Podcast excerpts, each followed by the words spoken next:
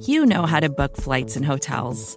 All you're missing is a tool to help you plan that unbelievable travel experience. That's why you need Viator. Book guided tours, excursions, and more in one place. There are over 300,000 travel experiences to choose from, so you can find something for everyone. And Viator offers free cancellation and 24 7 customer support for worry free travel. Download the Viator app now and use code Viator10 for 10% off your first booking in the app. Find travel experiences for you. Do more with Viator.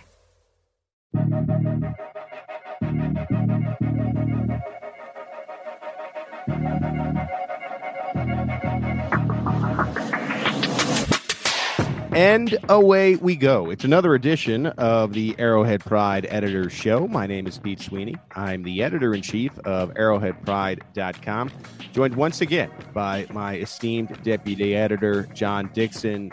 John, they say that that free agency comes in waves, and that initial wave was monsoon like, and now yeah. it is it is the calm after the storm. It feels like. Uh, yeah, a little bit. I mean, certainly, I think there was more activity from the Chiefs than we have seen yeah. recently. Even though it's it's never enough to satisfy fans. I mean, fans are always expecting you know a whole bunch of moves in the first you know 12 hours or whatever, and that's just not the way it's going to work for the Chiefs probably for years to come. Uh, but uh, so we got to get used to that. I didn't expect to go on a, a rant, a diatribe so early here, but. have we not learned anything from last year? What is the panic right now? Yeah. There is panic coming in, and I think initially fans were okay, but then you know you start to see some of the key players leave. Yeah, and mm-hmm. the void is not immediately filled, and yeah, there are six months until the game, so it's hard to be preoccupied and, and think about that kind of stuff, but there is complete panic again, especially from the louder members of the fan base, sure. Chiefs Twitter, mm-hmm. as they like to say. And I, I just want to go back to last year's free agency when the AFC West was loading up and the Chiefs were standing pat, being patient, mm-hmm. keeping their being draft calm, picks. Right. Mm-hmm. And yeah. then what happened? We learned nothing. They won the championship, they won the mm-hmm. Super Bowl title. And so, yes, I think this is a good part of the podcast. I wasn't even planning on this before we get into anything to like if you're worried about free agency, let's breathe. it's gonna be okay. I I try to say this every year. Uh, you know, not not to not to belittle anyone, but I try to say this every year. It's a tough time of year because we don't see the full blueprint. This has been mm-hmm. something that I say yeah. where you just see a little bit at a time. And let, I'm telling you, by the time the draft comes around, this is what the Chiefs do. All of those positions of need will be filled to some extent. Where mm-hmm. if you mm-hmm. had to play that day before the draft you could. Is it going to be the best team? No. But this is what the Chiefs do. This is what they like to do, and they're patient and they they wait for the waves of free agency to come back to them. If you notice, no one else has signed Odell Beckham Jr. either, for example, and so mm-hmm. I think a lot of teams might be waiting for the price to come down, different things like that. So yes, let's breathe. And then now let's get into our podcast. We got a great show for you today. We are going to, in this first segment, go through the goings, the comings, and the stayings of the Kansas City Chiefs who left, who came to the Chiefs, who stayed from last year that we know of that is going to be part of this 2023 roster. In the in the second segment, we'll go through the rest of the news, and then we'll end with a spicy flash poll that is actually getting a lot of play on Twitter. Sometimes oh, these polls wow. are a little bit dull, but I, I can see that there are a lot of people responding right now to it. And so that'll be a nice discussion at the end of the show. We get no reviews again, thank you to Clint McKenzie last week, but we already read it. We're not going to reread Clint's reviews. So if you leave us a rating and a review on Apple Podcasts, we will read it on the editor show. We appreciate all the five star reviews, just helps us uh, get the word out about our shows across the Arrowhead Pride Podcast Network. Our producer, Steven Serta, has been doing a really good job feeding the beast and, and getting you guys some information about how the Chiefs are attacking this offseason. We got shows throughout the week. And so we will keep it rolling today, John, and we start with the goings. Usually you would say comings and goings, but I, I think it's it's more relevant to start with the goings today. Orlando Brown Jr. leaving the Chiefs for you got to say this, right? It's their biggest rival right now. I don't really consider the Chargers a rival right now. The Raiders, of course, are a rival, but they got to be a little bit better. The Broncos were miserable last year. so go to the Cincinnati Bengals of all teams. It, it does feel like an interesting storyline headed into what will be 2023. Yeah, I, but I'm just not. I, I, mean, it's it's interesting, but uh, and I, I think it's fair to say that they probably made a step forward because their offensive line was not very good, and for all that we have to say about Orlando Brown, which is which is viable and and well earned, he's probably a step forward um, as their left tackle in 2023. So, you know, it's a situation that's probably played well, played out well for both sides, uh, for both teams um, this offseason. I think the Chiefs have made a step forward. Well, we'll get to that in a second, but but I I, yeah. I, don't see this as being a thing that's that's that's going to make a big difference in the rivalry rivalry between these teams either.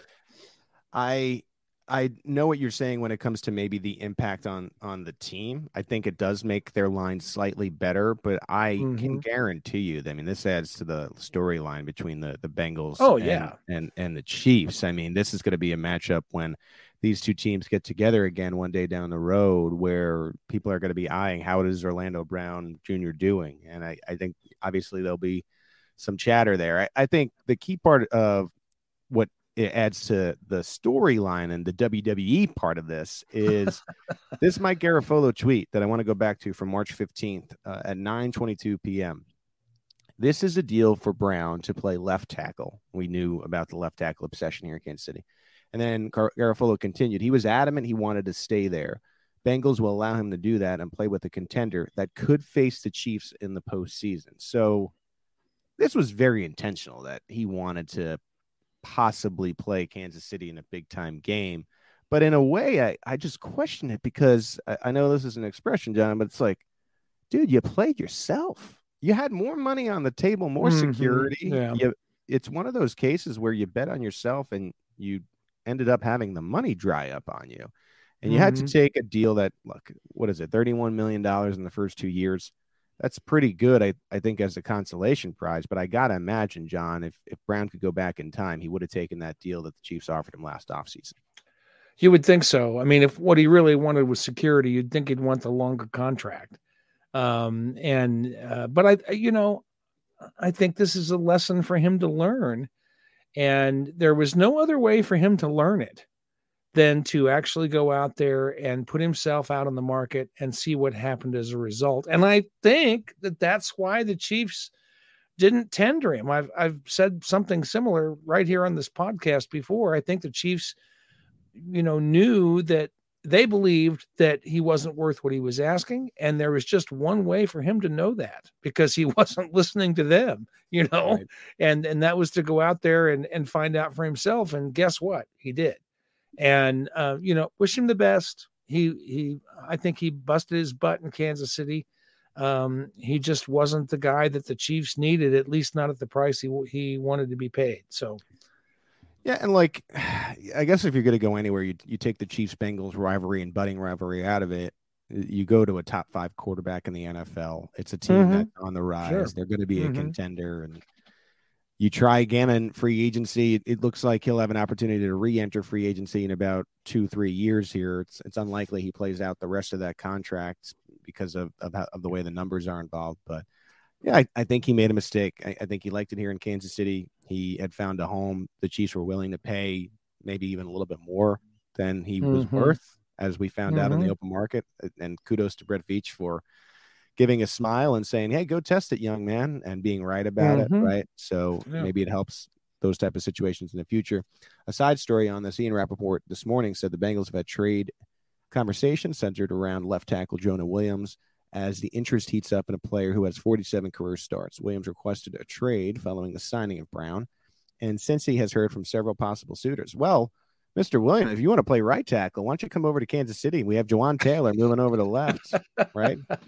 keep this thing going when it comes. That's to uh, yeah. That's occurred to me that the Chiefs might end up uh, going after him uh, as a trade candidate to put him at right tackle. That's occurred to me, and what a what a story that would be for this rivalry. Goodness gracious. Yeah, I think the way it stands now is you're gonna have Jawaan Taylor at left tackle at least to start, unless there is something that happens prior to training camp, which could be trade, a signing, cetera. I mean, I don't mm-hmm. anticipate another yeah. type of trade mm-hmm. for a tackle.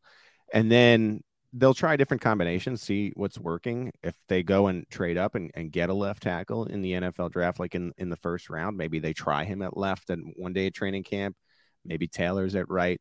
One thing that we see at training camp that maybe we're forgetting right now, John, is like, especially at the beginning, how many times do you see the tweets as you're from the you're working from the Arrowhead Pride Command Center, and I'm like, this person's at left tackle today. This person's working at right guard they try a lot of different combinations. And mm-hmm. I, I, mm-hmm. think maybe we're going to go into camp saying, oh, Taylor is the no doubt left tackle, regardless of you know who the personnel is. And then maybe we go up on a Monday and he's playing left, and then maybe we go up on another day and there's a different combination and he's at right. And the Chiefs are just in that process of figuring out like, okay, what looks the best here? I, I think there's right. a lot of mm-hmm. possibility mm-hmm. going into camp ultimately, as it stands now, I think the battle is going to be at right tackle between a couple veterans and, and, maybe a rookie that you, that you get in the later later rounds.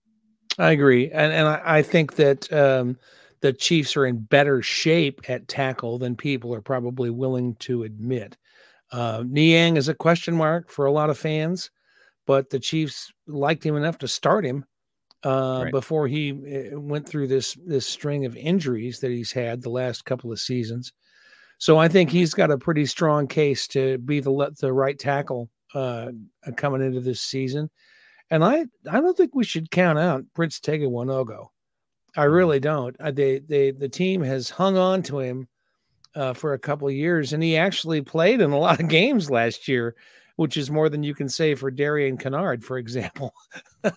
this so, is uh, a I, I I think you're right. This is a key offseason for both Niang and Prince Tega Wanogho. Yeah. And mm-hmm. I even emphasizing the Niang point, you got to come to training camp strong and ready. Mm-hmm. This is mm-hmm. going to be a golden yeah. opportunity situation. The Chiefs could draft, let's say they stay at 31 and then they end up taking best player available, and that isn't an offensive lineman. They are likely to take an offensive lineman in one of those day two picks mm-hmm. in this mm-hmm. scenario.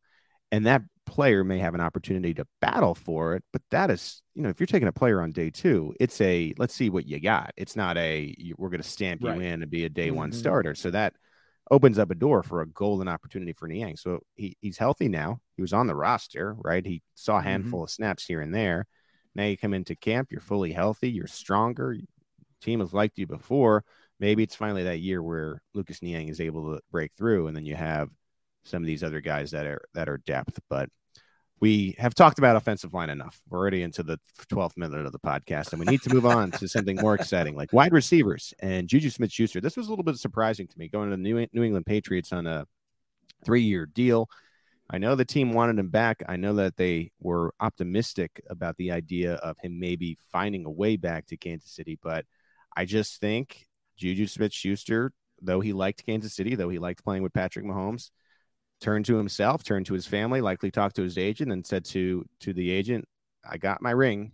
Let's go get that bag." And probably yeah. got the best offer from New England. The Chiefs weren't willing to to match or pay more, and off he goes. And I I think he was a good fit in Kansas City. I, I think Kansas City liked him, but they saw last year that we can lose a top two receiver and win the Super Bowl. We can lose a top 20 receiver and figure out a way. So that, that's where I think they landed. Yeah, I agree, and and I it's always this is one of those deals where in retrospect it all seems obvious, but the Patriots were looking at every wide receiver on the market. I mean, every day, you know, like every hour, there was a new tweet from somewhere saying the Patriots are talking to such and such, and they're looking at such and such player, and they were all wide receivers. It was clear that they wanted to get a good one, and so what a surprise that Smith Schuster gets a good contract offer from the Patriots uh, that is more than the Chiefs were probably willing to pay. And so, again, thank you for your service, sir. You know, we appreciate what you did for us here in Kansas City. Enjoy that money that you're going to get from New England.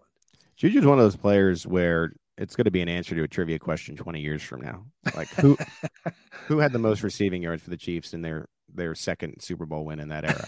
You're gonna be like, who was the player? Because he's only he was only there one year. What was his I, name? JoJo something? Yeah. I wonder about this. Andy Reid is famously a player's coach, and really leans into the idea of you can be whatever you want off the field. I'm sure he doesn't mm-hmm. love TikToks. I'm sure he doesn't love skits. Uh, but look, if that is what makes the player happy, that's what he enjoys coming to work uh, and, doing, you know, in his free time. I think Andy Reid's okay. He jokes about it. We saw the clip of him making fun of Smith Schuster about how he moves faster in his TikTok dances. that's the hidden humor of Andy Reid that you get in some of those mic'd up. But I don't think Bill Belichick is exactly a let your personality show guy. No, and I I, no. I do wonder about the fit. And then I also wonder, and this is just reality, it's like you're going from a Ferrari, as Louis Riddick likes to say, to a a beat up Prius in Mac Jones. and I just don't know if he's going to enjoy his time there. I mean, I could see it going awry. I, who knows if he even plays out that contract, right? Like maybe there's a mutual parting. I just don't see the culture fit, and maybe I'm crazy there, but I I do think that that is going to be something that comes up in this relationship between Bill, who is a a curmudgeon, and Juju, who's full of positive energy in life. well, I, I would just say that we shouldn't be too quick to discount this because I could see how uh, a receiver like Smith Schuster could be very valuable in the New England offense. I completely agree that on a personality level, this looks like a disaster waiting to happen. Uh, because you you put it exactly right. He's a he's a player with with life and vigor and and all of those things. And he may not fit very well into that culture, but on the field, he could actually make a difference in that New England offense, even catching passes from Mac Jones. And here's the deal, though TikTok dances are fine when you're on a 14 and 3 team. When your team is 8 and 9, yeah. and you go out in the week in Boston and you're doing a TikTok dance, I don't know about how those fans are going to necessarily react, but good luck to Juju anyway. I think the Patriots are in the slow incline, but just a huge question mark of whether or not Mac Jones is a capable quarterback. And John, that is the worst question to have when you're an NFL team. So I, it, it's unfortunate. Yeah. I wish I wish Juju would have found a way to stay in Kansas City. Uh, but you, you do hope, I think, from afar when the Pats are not playing the Chiefs that it works out for him personally. Let's move on to Juan Thornhill. Uh, speaking a guy, uh, speaking about a guy who surprised me a little bit, Juan chooses Cleveland, and not that I necessarily expected Juan to want to stay in Kansas City. I did think he was going to get paid. I thought it was very intentional by the Chiefs to select Bryan Cook in the second round and find a way to to pay less when they knew that Juan Thornhill, two-time Super Bowl champ, who really came back into his own last year, was going to get paid. But this is a a man that I thought enjoyed his time in Kansas City. And he is awfully excited to be heading to Cleveland, Ohio. And I I think he's juiced up. He's someone that that has a, a chip on his shoulder. And I think that for the Chiefs, they valued Thornhill, but it just was never a case where they were going to pay anything close to what he got in Cleveland. Well, and I think it's pretty easy to see how he would feel the way he feels. You know, um, he when he came back from injury, the Chiefs rather famously decided to put Daniel Sorensen on the field instead of Thornhill, who had looked spectacular as a rookie before his injury at the end of that season. And um, and then you know to bring in Bryan Cook, you know clearly the heir apparent at your own position. I could see, or or even Justin Reid, you know the Chiefs. He might have uh, had reason to take offense at the Chiefs not deciding he should be the guy Fair, to yeah. take Tyrann Mathieu's role in the defense. So I, I guess I can see how he might feel undervalued by the Chiefs. I get that. But you know, this is the reality of playing in the NFL. Teams are going to do what they need to do to to cover their butts, and um, uh, and I think that's what all of those moves were. And if Thornhill wants to be, you know, pissed off about it, it's that's okay. I get it, but uh, it's a business, and business moves on. Yeah, I I'm looking right now at at the the contract for for Thornhill, and it's a three year, twenty one million dollar um, um, contract. And look, it it it was really creatively made. The cap hit is not so bad, but the fact is that you can just save money when players are on rookie deals. Mm-hmm. And Bryan Cook yeah. is a player at the end of the year that was really coming into his own. And you know, we'll see if if he can, um, you know, grab the bull by the horns, grab this opportunity. And and I, I think the Chiefs are buying into that. We'll we'll talk about a a role player safety that they they signed to help fill that void in, in just a second here. Last going we need to talk about John is running back Ronald Jones, who left for the Dallas Cowboys. I wrote this up yesterday. My feeling here is that Ronald Jones was originally signed by the Chiefs to be a contributor, but they just ended up getting Isaiah Pacheco and Jerick McKinnon later, and that made Ronald Jones a contingency plan where maybe he was supposed to be a contributor. And the positive for Dallas is I think he showed some juice in that week 17 game. Do you remember? Mm-hmm. You're like, yeah. man, mm-hmm. Ronald Jones, he can still play a little bit. He's only 25 years old. He's a former 1,000 yard rusher for Tampa Bay, and he leaves Kansas City having touched the football in the regular season 18 times. So he's got fresh legs. like, would you really be stunned if in that offense with Tony Pollard and now Ronald Jones is probably going to be that change of pace guy with Ezekiel Elliott gone that he puts up numbers and Chiefs fans, you know, it reminds me a little bit of what I, I think we may see is that preseason trade where the Chiefs flipped Carlos Hyde and he went on to Houston for to be a thousand yard mm-hmm. rusher. Now I don't think yep. Ronald Jones is going to be an a thousand yard rusher, especially, right, right. especially with Tony Pollard. But like six hundred rushing yards wouldn't surprise me next year for Ronald. Right, Jones. and and of course the Chiefs are very likely to keep Clyde Edwards-Helaire as the backup to Pacheco. So that's going to be a, a storyline that people are going to monitor this season is how much Jones gets in Dallas versus how much Edwards-Helaire gets in Kansas City, and then you know rate the the transaction that way. But I think the Chiefs would rather keep Edwards-Helaire and uh, as a as a backup who's been in the system for a while, uh, uh assuming that they don't get some running back that they like in the draft. Um, but I, I was it's interesting because this was a this was an example of the Chiefs covering their butts going into the draft last year by bringing in Ronald Jones. So they had a guy that could that could serve uh, in case they didn't get the player they wanted in the draft. And I think they wanted Pacheco in the draft, just didn't know if they could get him there in the seventh round. So they did, and Jones ended up being a guy who was, as you called it, a contingency plan. But more often than not, these players don't even make the final 53. I was amused yesterday when I read that Lonnie Johnson Jr. was being signed elsewhere when I was working yeah. on our free agency tracker. And I thought, wait a minute. He was with the Chiefs last year, and he was. Yeah. He was signed yeah. as a as a as a, a roster filling guy, so the Chiefs would be able to go best player available in the draft. And he didn't make the final 53.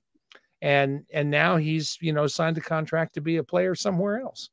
So it, it was kind of an unusual situation that Jones actually made the 53 because normally they don't. And when, when the Chiefs make a move like that, he was not on my projection to make the final 53. I watched him that final day of training camp, and it was really with the third and fourth team. Mm-hmm. yeah. There were moments when you were like, and you're like, there's no way Ronald Jones makes this team. They're not going to want to keep. He requested his release in October. The Chiefs didn't grant it, and they wanted him just in case you know they were injured at that position, and, and he kind of got stuck for a year. But maybe this will be good for him. I, rested legs for a year as a running back is not a bad thing, especially when you're still only 25 years old. So I just wonder if there is a resurgence in store for uh, Gold Ron, um, who was with the Chiefs and, and got his ring, but probably didn't enjoy most of his time here. And I, I can't necessarily blame him for that. All right. Sure. So we have gone through, John, the goings. Mm-hmm. Orlando Brown to the Bengals. Juju Smith Schuster to the New England Patriots. Juan Thornhill to the Cleveland Browns. Ronald Jones goes to the Dallas Cowboys. Now we're going to get into the comings since we last chatted with you guys. And we'll start with Drue Tranquill, linebacker now for the LA Chargers. Uh, we had joked, John, that we were looking forward to St. Patrick's Day, mainly me, and what happened on St. Patrick's Day, as I was trying to enjoy some time with my friends, was 14 moves on on St. Patrick's Day, and Drue Tranquill was one of them.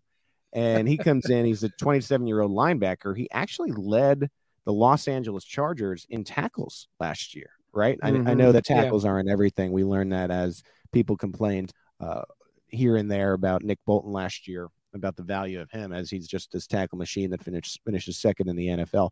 But he had 146 tackles, 95 solo tackles last year for LA. I do like when you dip into the the your the division waters because there's a little bit of a swing factor there. You do have to play this this team twice a year. we had Nate Christensen, one of our good film analysts, review Tranquill, and I'll I'll read his synopsis here. These are Nate's words. If I had to guess Tranquill's role in the Chiefs, I would suggest he takes linebacker Darius Harris's role, which means a one-two, a one or two series a game behind linebacker Willie Gay Jr., while also handling dime linebacker responsibilities. Gay is a better player than Tranquill, but the Chiefs haven't been willing to task him with 100% of the snap workload. They like to rotate another linebacker in for a few series here and there. Unlike Harris, Tranquill can provide some of the coverage ability and range Gay delivers, so the drop off in play should be more slim than it was with Harris. As a dime linebacker, Tranquill can be fun. He's by far the best coverage linebacker the Chiefs have had in the Steve Spagnuolo era, and Nate goes on to say that he'd argue he's the best blitzer at linebacker that the Chiefs have had. If he can pick up the playbook quickly, Tranquill can make an impact as the dime linebacker that the Chiefs haven't had throughout the tenure of Spagnuolo as a defensive coordinator. So this wow, is clearly nice. a, a value signing for Kansas City. And I know this was a storyline midseason, John, about the Chiefs and why they continued to play Harris over Gay. And there had to be a very clear reason about that. You don't know maybe if it was some of the assignment problems, maybe Gay wasn't retaining something that Steve Spagnuolo wanted him to retain, and, and, maybe wasn't as fast as he wanted. They really liked Darius Harris when Willie Gay Jr. was out for the suspension, but he did seem to be at times a little bit of a liability in coverage. So when you talk about being a good coverage linebacker and being a good blitzer, of course Steve Spagnuolo is going to be interested. And you get this guy 27 years old, and you you take him from one division team and you put him on another. You know, we always like to talk about complementary players at running back and at wide receiver. You know, you've got a guy who can be the third down guy or can be the the receiver or the pass protector, uh, or you know, wideouts that have uh, that can be really good on the field together. Uh, like Travis Kelce is a good complement with uh, uh, Juju Smith Schuster, uh, as we heard last year. Well, the same thing applies here. You want to have linebackers that you can use in different kind of situations uh, because because that's the way the Chiefs defense operates with all these sub packages that they dream up and they put guys out there in specific situations where they they think they'll they'll work the best. So I, I totally get why the Chiefs would want to have a linebacker just like Drue Tranquill. So I think this is an excellent signing by the Chiefs. Yeah, Tranquill goes into a linebacker room now, and, and as I pull up the roster here, John, there is Willie Gay and Nick Bolton. Of course, we have Leo Chenal, uh, Drue Tranquill, and then Jack Cochrane, who became a special teams role player guy, and then Cole Christiansen, mm-hmm. who hung out on the practice squad all year. We'll see if he can continue to develop. So, you know, you you start to, I think, load up on on defensive players. I know that linebacker wasn't necessarily a need for the Chiefs, but this is the free agency version, I think, John, of best player available. And there was a good player available, and Steve yeah. Spagnuolo mm-hmm. will find a way to use him. She's also acquired Mike Edwards, former Tampa Bay Buccaneer, comes in with seven career interceptions. Caleb James reviewed uh, Mike Edwards for us, and this was his synopsis on Edwards. While Edwards is more likely best used in sub packages, his abilities could earn him a spot as a starting safety. In 2022, the Chiefs collected only 20 turnovers during the regular season, which ranked 20th in the league. While the team did create turnovers more often in the postseason, ending an opponent's possession by scoring a touchdown can often be the difference between winning and losing. And since 2019, Edwards has three pick sixes, tied for first among all NFL players. He's got some Ed Reed to him, John. Mm-hmm, and then mm-hmm. yeah. continues while this unique skill could play an important role in specific games, Edwards' real value will come from his ability to find the ball, stop big plays, and be a reliable, hard nosed player whenever his number is called. Edwards' signing is mostly about acquiring a player who can adjust from week to week, allowing the, to, the team to maximize his impact. He also comes with a willingness to tackle. So to me, this is the Chiefs saying to themselves, well, we lost Juan Thornhill. Let's get a value player in here in Mike Edwards. And sure, I think that the Chiefs feel confident about Bryan Cook being able to handle this, but he still is only in the second year mm-hmm, of his mm-hmm. career. Right. Bring a guy in with four years of experience. So if there is still some growing pains with getting Bryan Cook involved, you do have a guy that has been there before.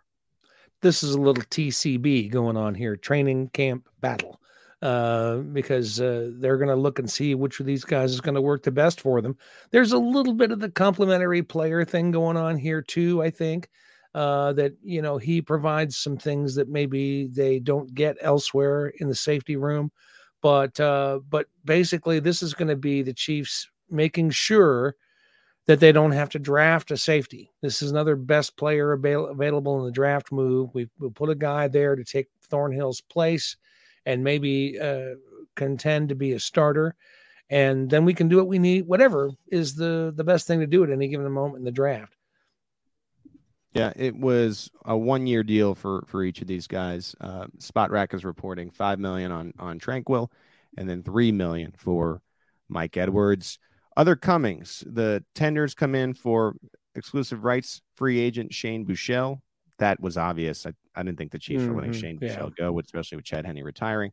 We talked a little bit about Prince Tega Wanogho. He was also tendered to stay with the Chiefs. I think he is going to be a dark horse in that tackle battle as it stands right now between Niang, draft pick X, and um, Wanogho. Or if they do draft a left tackle, it, that could be a more complicated battle, right? Because right. then maybe mm-hmm. they're working. If they draft a left tackle, the Chiefs, that is going to spell trouble for Mr. Niang and Mr. Wanogho, even though he's a mm-hmm. prince, because they're going to be very tempted to, to, just leave Jawaan Taylor alone and see if if tackle X can do it. And yeah. so mm-hmm. they're going to become more depth players. But it's good to keep the the depth going, right? We we know what happened in the Super Bowl versus the Bucs, and so the Chiefs very intentionally. And uh, by the way, Mitch Schwartz made this point in, in the forward of a dynasty begins, which is available now everywhere. That that night they decided their offensive line room was going to be eight or nine or 10 players deep rather than, you know, just the five studs with questionable guys behind them. And so this is part of that energy, I think, making sure you, you retain Wanogho. A very impressive uh, plug you worked in there, Pete. I'm very, yes. very proud of you there. Very nice, nicely done. Yeah, thank uh, you. Uh, I think this is going to be one of the interesting things that we could see happen this year if the Chiefs end up getting a well-regarded left tackle prospect in the draft. Then what do you do? Do you put him at right tackle and put yeah. Taylor at left tackle? So you've got two guys playing out of their normal positions in this coming season, but uh and and and then switch them again the year I, after that. I, I don't know if that's the right thing to do. I'm not sure you wouldn't be better off having Taylor continue to play the right side and put your rookie at left at the left tackle. So sometimes I'll bump into Chiefs fans, and then you know I have some friends that, of course, are Chiefs fans living in Kansas City, and they're always like, "Well, what do you think the Chiefs are going to do in the draft?" Like for me, my best guess right now is wait for an offensive lineman to fall that they like, a, a tackle to be more specific, mm-hmm. a guy that mm-hmm. can play yeah. tackle, to hopefully fall in the 15 to 25 range, and then you see a similar trade mm-hmm. to last year with um, Trent McDuffie, where mm-hmm. you know the Chiefs did not think Trent McDuffie was falling to them or falling in their range, right? He, he didn't fall there. Right, he right. Fell into the, a possible range where you don't have to sacrifice too many assets to get him. And so I that's my best guess. And my goodness, if if there's one thing that Patrick Mahomes will never be able to say in Kansas City, it's that Mr. Tackle X in a trade up gets to walk out in Kansas City a member of the Chiefs. I mean, how cool of a moment will that be if the Chiefs do trade up, not only for a tackle, but for any position? Like, how cool will that be uh, to to come out on that stage and just to instantly be embraced by the community here in KC? Yeah. Oh, I, I, agree. I agree. But I think, but I think if that happens the way you're describing, this could be a, this could be a lot of ink that we could expand here at Arrowhead Pride, discussing how the Chiefs are going to handle that. Uh, excuse me, electrons. I know hopefully, we don't actually do yes, ink. So hopefully, yeah. it's not an offensive lineman, so there's a crowd surfing possibility at Union Station. Right. I mean, I feel like if it's an offensive lineman, crowd surfing is going to be rolled out. we'll see. But anyway long story short, that is my best guess for what the Chiefs do right now. Uh, I'm sure I'll be wrong because I mean this is a, a far out prediction right, and right, so yeah. hard to predict yeah. the draft. But we we we will see. They do choose not to tender who was a restricted free agent, Darius Harris. Doesn't necessarily mean Harris will definitely be gone, but I think we'll see how that ends up playing it, itself out. Um, they they opted not to, and you know you you acquire um, Tranquill, and you know you could see in in our review here at AP that that maybe he will fill that void left by Harris, so Harris uh, enters free agency there. Yeah, no, I agree. I, I, think that's clearly the thing you need to do if you get a player like Tranquill on the roster is is let Harris go, and that's too bad because Spagnuolo said several times last year that they felt that he'd really earned playing time when he was filling in for Gay, and I think that was part of the equation and why he got playing time after Gay returned was they felt he'd earned that opportunity. So I think there was a certain amount of regret there, but I, I think in in in Tranquill, they saw a player that could really help them, and, and they went there. All right. So we've gone through the goings, uh, the comings, Drue Tranquill, Mike Edwards, Shane Buechele, and Tega Wanogho will be back for what will be 2023. The other stayings, John, are Derek Nnadi, brought mm-hmm. back on a, I, we believe it will be a one year deal. Remains to be seen. It, it seemed mm-hmm. that way. And also Nick Allegretti. And so, no brainers and more depth, I think, here than than anything else in that defensive tackle and then um, inside utility offensive line role. Mm-hmm. Well, and Allegretti's been very good at it, and uh, has has earned the opportunity to to come back and play uh, after his rookie contract is over. Uh, is a great example of a player who, um, you know, was taken late in the draft. Was he was he a late draft? I think he is, um, and yes. and has uh, become a valuable player on the team. He's not a star, but he's he's more than fulfilled what the Chiefs have invested in him, and uh, I think it's great to see a player like that uh, to make that transition to being a post rookie contract player. Congrats Chief- to, to Nick Allegretti. Yeah, the Chiefs nabbed. I just looked it up. The Chiefs nabbed Allegretti in the seventh round of yeah. the 2019 NFL draft. So just really a continued theme of the Chiefs nailing these sixth and seventh rounders. It's pretty mm-hmm. fascinating. I mean, not yeah. to say that Alec Allegretti is a world beater, we predict him to unseat a Trey Smith or what would be a right, Joe Thuney, right. but Thuney ha- was injured for the first time in his career last year, and just to have a guy that you're like, okay, we're going to be all right for a week. We're going to be all right for two weeks. You know, you don't want Allegretti to start 17 games for you, but that is such a, a value there. And then with Derek Nnadi, I think the Chiefs probably had higher hopes for Derek Nnadi, drafting him in the third round a couple years back. But at the same time, it's still a reliable player. And mm-hmm. if he's mm-hmm. willing to stay for, you know, what would be decent money in Kansas City, why not continue to, to keep him there to, to have a player as a, a run stuffer there next to a Chris Jones? You're looking at the defensive tackle room right now. You have Nnadi, course, Chris Jones, Turk Wharton, and Danny Shelton, and then who's going to become even more of a positionless player, I think, here in Kansas City is Charles Omenihu, who we we talked about a bit last week. I'm having trouble remembering that it's Omenihu. Um, the Chiefs put out a tweet yesterday that I thought was clever. It's like Omenihu, Omenihu, that's who, which I'm sure not everybody loves, but I, I thought it was pretty good. Okay. Well, you noticed that I dropped him in his pronunciation in an article yesterday. What that was largely for you, Pete. So I know. Yes, yeah. I know what it is. I'm just having a tough time locking it into my brain at this stage. So uh, that that's the off-season version of Pete Sweeney. We're not in. We're not nearly in regular season form yet. So let's just keep that in mind.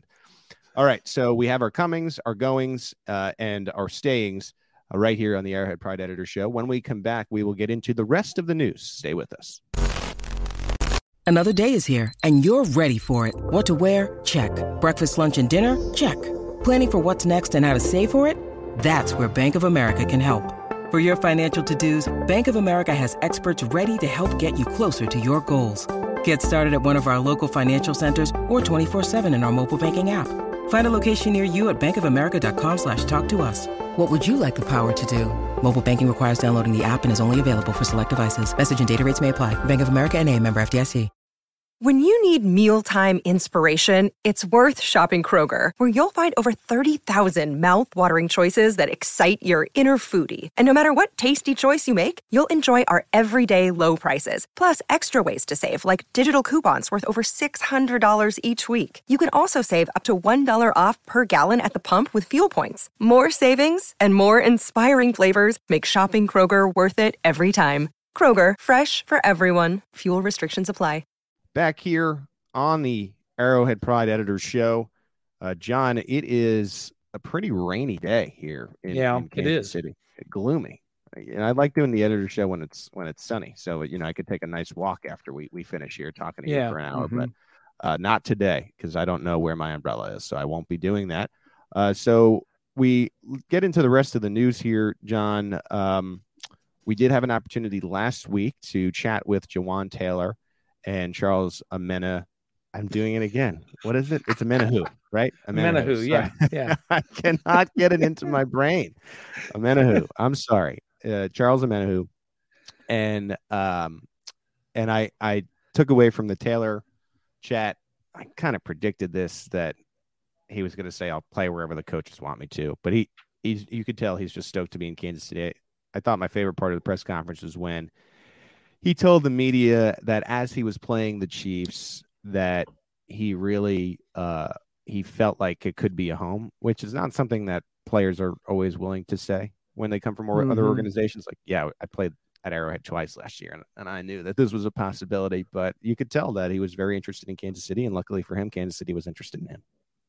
Yeah, that's always a, a good outcome, uh, and that, that is a little odd. You don't really. That's not a thing you normally hear. You hear people say, "I'm just going to play where the coach wants me to," you know, ten times every season, mostly from rookies. Um, so that was not a surprise. But for for him to say, "Yeah, I, I thought this is a pretty cool place when I played here," you don't really hear that all that often. Yeah, I I like that, and then I ended up doing the the article on Charles. I'm not I'm not gonna, not getting into that anymore.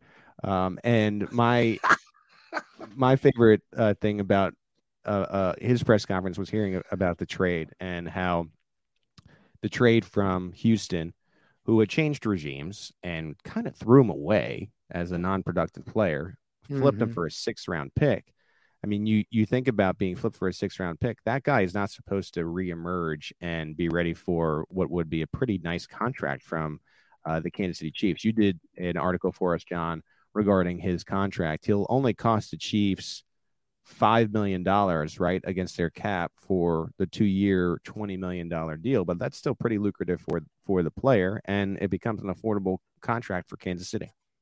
Yeah, that was actually a nicely designed contract. It took a few days to get those figures, and I think a lot of people were were kind of freaking out about it because eh, eh, you know off the top on a two year contract, you know how do you make a deal like that work where you're not just paying ten million dollars in the first year, kind of like the uh, Marquez Valdes-Scantling uh, contract from last year. People were really worried about it, and ended up working out okay.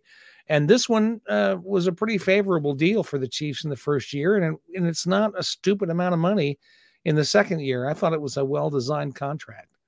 62 quarterback pressures is really going to bolster the defensive line mm-hmm. too. Yeah. Right. It, it mm-hmm. would have been right behind Chris Jones last year uh, and ahead of Frank Clark. And so, you know, I think that that line is improving and, and we've we've said it a couple times in this podcast, but I'll reiterate: this is a perfect player for what is a positionless defensive line where you can really line up um, players anywhere. And this is a little bit of old school Steve Spagnuolo, where rather than having defensive tackle, defensive ends, just defensive lineman. You don't know where these guys are going to go, and that's really tough to prepare for. Like a lot of times, these offensive linemen will try to prepare for certain edge players that might be on their side and, and study them and whatnot. And, and it makes it a lot harder to prepare for the Chiefs defense when they can bring all different kinds of, of looks. And I, I believe that that started with Joe Cullen, who was really, I think, masterminded this thing. Yeah, we had a piece uh, on the site yesterday. I was just looking for it to uh, uh, to see to I could reference it more specifically, yeah. but I, I happened to edit it, so I kind of remember how it played out. But the piece was talking about uh, the number of snaps that Omenihu had had at different positions. And the thing that struck me about it was that uh, it's very he's very much a player in the mold of Chris Jones. The the Chiefs are actually getting a player that they can use sort of the way they wanted to use Chris Jones was primarily as an edge rusher and the ability to work on the inside. And it didn't work out for Jones, but uh, maybe that's just because he's Jones. And maybe Omenihu is the guy that can really make a player like that work. And if that's the case, mm-hmm. to have a player that like that that they wanted and Chris Jones playing at his best, that's a pretty that's a pretty good combination right there. I did see that Chris Jones put a picture of Omenihu on his Instagram story, so he's he approves. Jones approves of the the addition there along the defensive yeah, line. Absolutely. The Chiefs are uh, on a short list of teams still in the market for Odell Beckham Jr. We know that Beckham had a workout a, a week ago, and the Chiefs were among three teams uh, remaining that apparently were still interested. I, I tend to think that um, Dallas is maybe out now, just considering they did trade for Brandin Cooks and reworked his contract. They could be happy there. And so we'll see. I, I think as this goes on longer, this plays into a better situation for the Chiefs because let's say there's Chiefs and another team that was out there was the Jets, for example. Let's say it gets down to those two teams. I mean, it's going to be a little bit of a battle of NFL chicken where it's like, all right, are you going to pay six million or are you willing to do it? And then, you know, I think the longer it goes, it plays into the value of where the Chiefs see him. And I, I, I just still tend to think I'm just going to throw it out there, right? Because Odell has tweeted out that he doesn't know where the $20 million came from, but it doesn't want it to be four. So he wants more than 4 million guaranteed dollars, which if he's look, showing that he can still play, feels acceptable to me. But still, I think Veach would much rather it be like I want like I, in my mind, I'm like I wonder if this is Veach offering four million dollars with up to eight million dollars in incentives. Like that feels like a very Veach thing, and because of the not likely to be earned, then that only co- would cost the Chiefs four million against this year's cap. And even if they're easily hittable because he missed a year of football, right? You could push those that other part of the the salary to the next year. And so I, I just I think the Chiefs are still in this thing, but as they've shown in recent years, they're going to name their price and you're going to either accept it or they're not interested anymore, which mm-hmm. right. is a good way to do business when you have a player like Patrick Mahomes and you have other guys to to to, to pay big money. Well, Okay, so OBJ wants four million. Okay, good for you. That's what more you than want. more more than four. Yeah, million, more than four million. Yes. He wants at least four million. Let's put it that way. Okay, fine. That's your asking price. That's fine. You get to name your asking price. That's the way the the system works. But as I always used to say when I was selling stuff on eBay all the time, there's a difference between what people are asking and what it will sell for. And that's the problem that Beckham has right now. His last contract for a single year with the Los Angeles Rams was $1.3 million. Okay, that's it.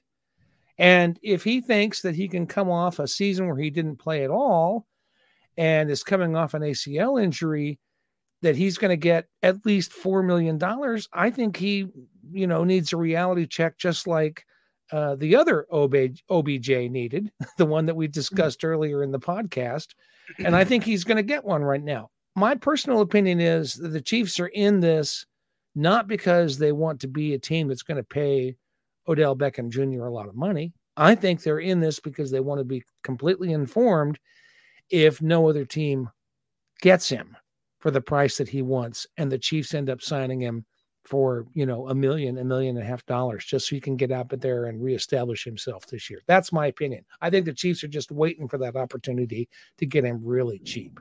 It's hard for me to judge Beckham. I mean, he is so athletic when he's healthy, and he's so sure. good, and he's. Mm-hmm.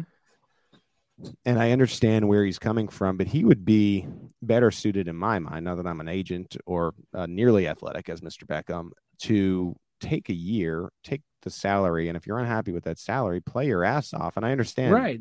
you're going to be 30, 31 in November. You'll be 31 next offseason, but that could still turn into a pretty big payday for you in my mind. Sure. I, I just, I don't know. I, and I wonder if he says to himself eventually, all right, my market was not what it was or what I thought it could be, but maybe, maybe I could find a team that could get me paid. Oh, look at what Patrick Mahomes did in one year for Juju Smith-Schuster, yep. another mm-hmm. injured guy. Yep. Take the one year deal. And hey, maybe it goes so well that you're able to work out something with Kansas City next year. But at the very least, you're playing with the best quarterback in the game. You just saw it work on a case study. You don't have to reference back too far with Juju Smith-Schuster to see how he got himself paid. Look, if you're healthy, Odell, you're probably going to have better numbers than Juju had here in Kansas City. I mean, it could be in the, the 1200 range, especially because of that wide receiver room. You don't know and then you go get paid and you go get that multi-year deal two or three year deal next year i, I just think it, it feels no brainerish for both sides and i i think that it could work out eventually i i, I tend to think and we'll get into the the flash poll in a bit here but I, I just tend to think that that feels still like the most likely move at wide receiver because it doesn't involve assets as far as draft picks which is sure. what it would take to go and get uh, DeAndre Hopkins, who the Chiefs have been connected to. And there was some news over the weekend where Dez Bryant tweeted out, I wouldn't be surprised if Odell or D Hop go to the Chiefs. I wouldn't be surprised if both guys go to the Chiefs. And you know who liked it? look, look at us in 2023. This is a big time story. Patrick Mahomes went on his Twitter and he liked it. And let me tell you, it created tens of 20 headlines, John, about how now it feels like the Chiefs are getting both of these guys. I I don't think it's a both thing, but I would I I I would tell you that I think it's likely they get one of these guys. I really feel that way right now. Uh, but it both feels like this is that's not a scenario that that that would happen. I'm not sure I'd go eh, as far as saying I believe it will happen, but I could easily see that it could happen. And I and uh, I'll just go back to what I said before. I, I think that OBJ thinks he's worth more than the market will pay him, and I think the Chiefs might be in a position to take advantage of that situation. And I think they could do the same thing with with uh, with Hopkins, who is also kind of in that situation. He hasn't had a great year the last couple of years. Some of that's on him, you know but um, but he had you know he kind of needs to establish himself again as a top receiver in this league, and I think that's going to make it hard for the Cardinals to get the compensation they want to move him. And um, so I, I, I'm I'm more inclined to think that if if one of these guys goes to, to the Chiefs, it's going to be Beckham, but I don't think it's going to be for a lot of money.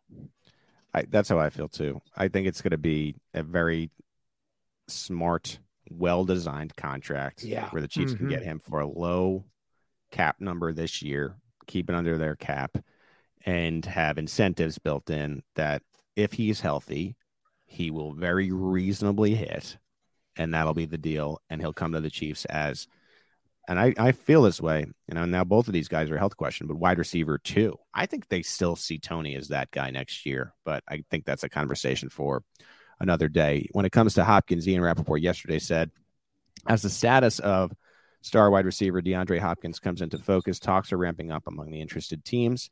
Uh, sources say, similar to Brandin Cooks, a trade would likely mean an altered contract.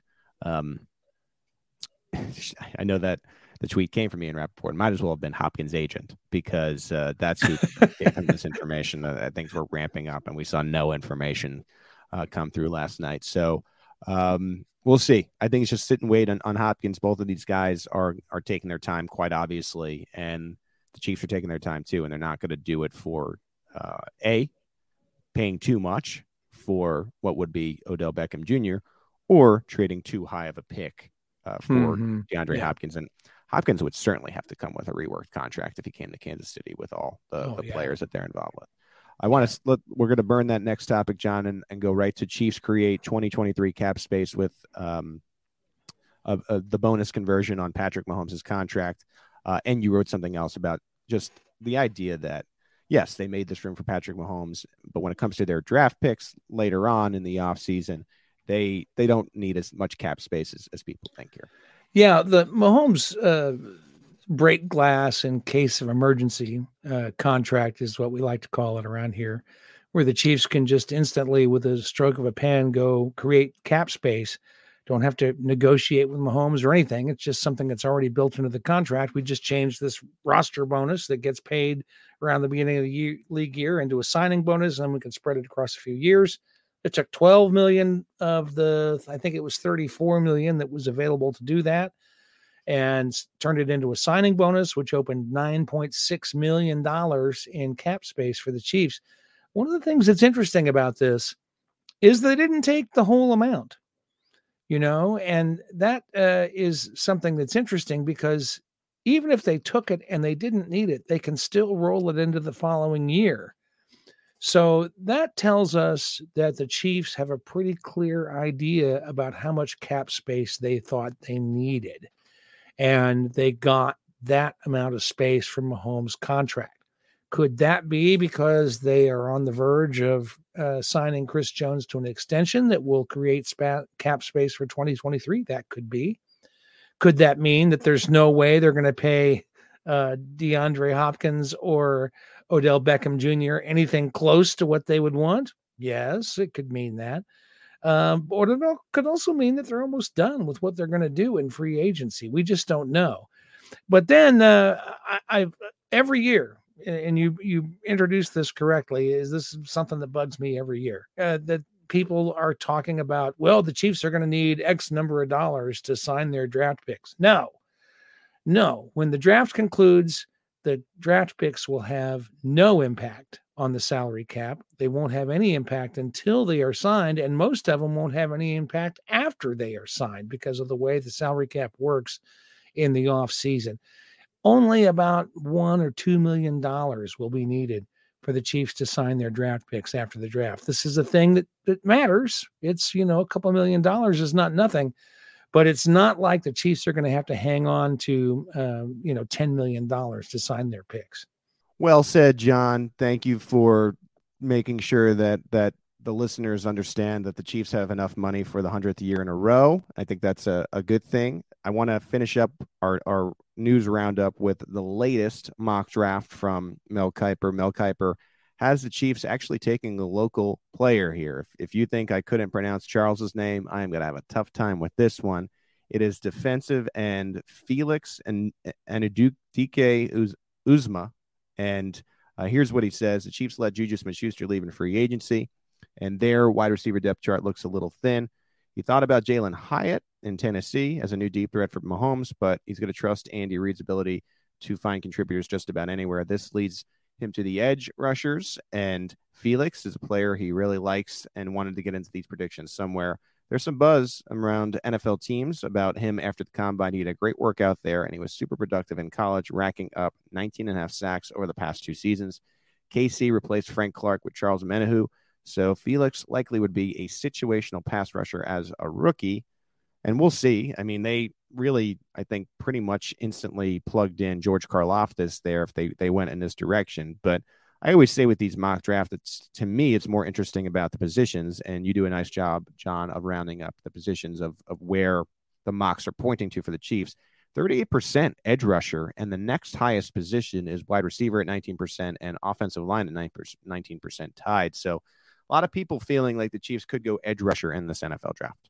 Yeah, this is interesting. You know, last year, uh, the positions that were picked by the mock drafts that we picked were kind of evenly spaced between several positions. This year, however, edge is the clear leader with, you know, twice as many picks as any other position. So I think that counts for a lot when we're looking at these figures. Yeah, and and we'll see. It's just so hard to predict when you're picking number 31. Not sure, that, yeah, mm-hmm. not that it, it would be more fun if the Chiefs were picking in the top 10. I guess that particular weekend would be fun, but it's a lot more fun for us when they are picking in the back end of the draft because that means we are covering a lot of playoff games.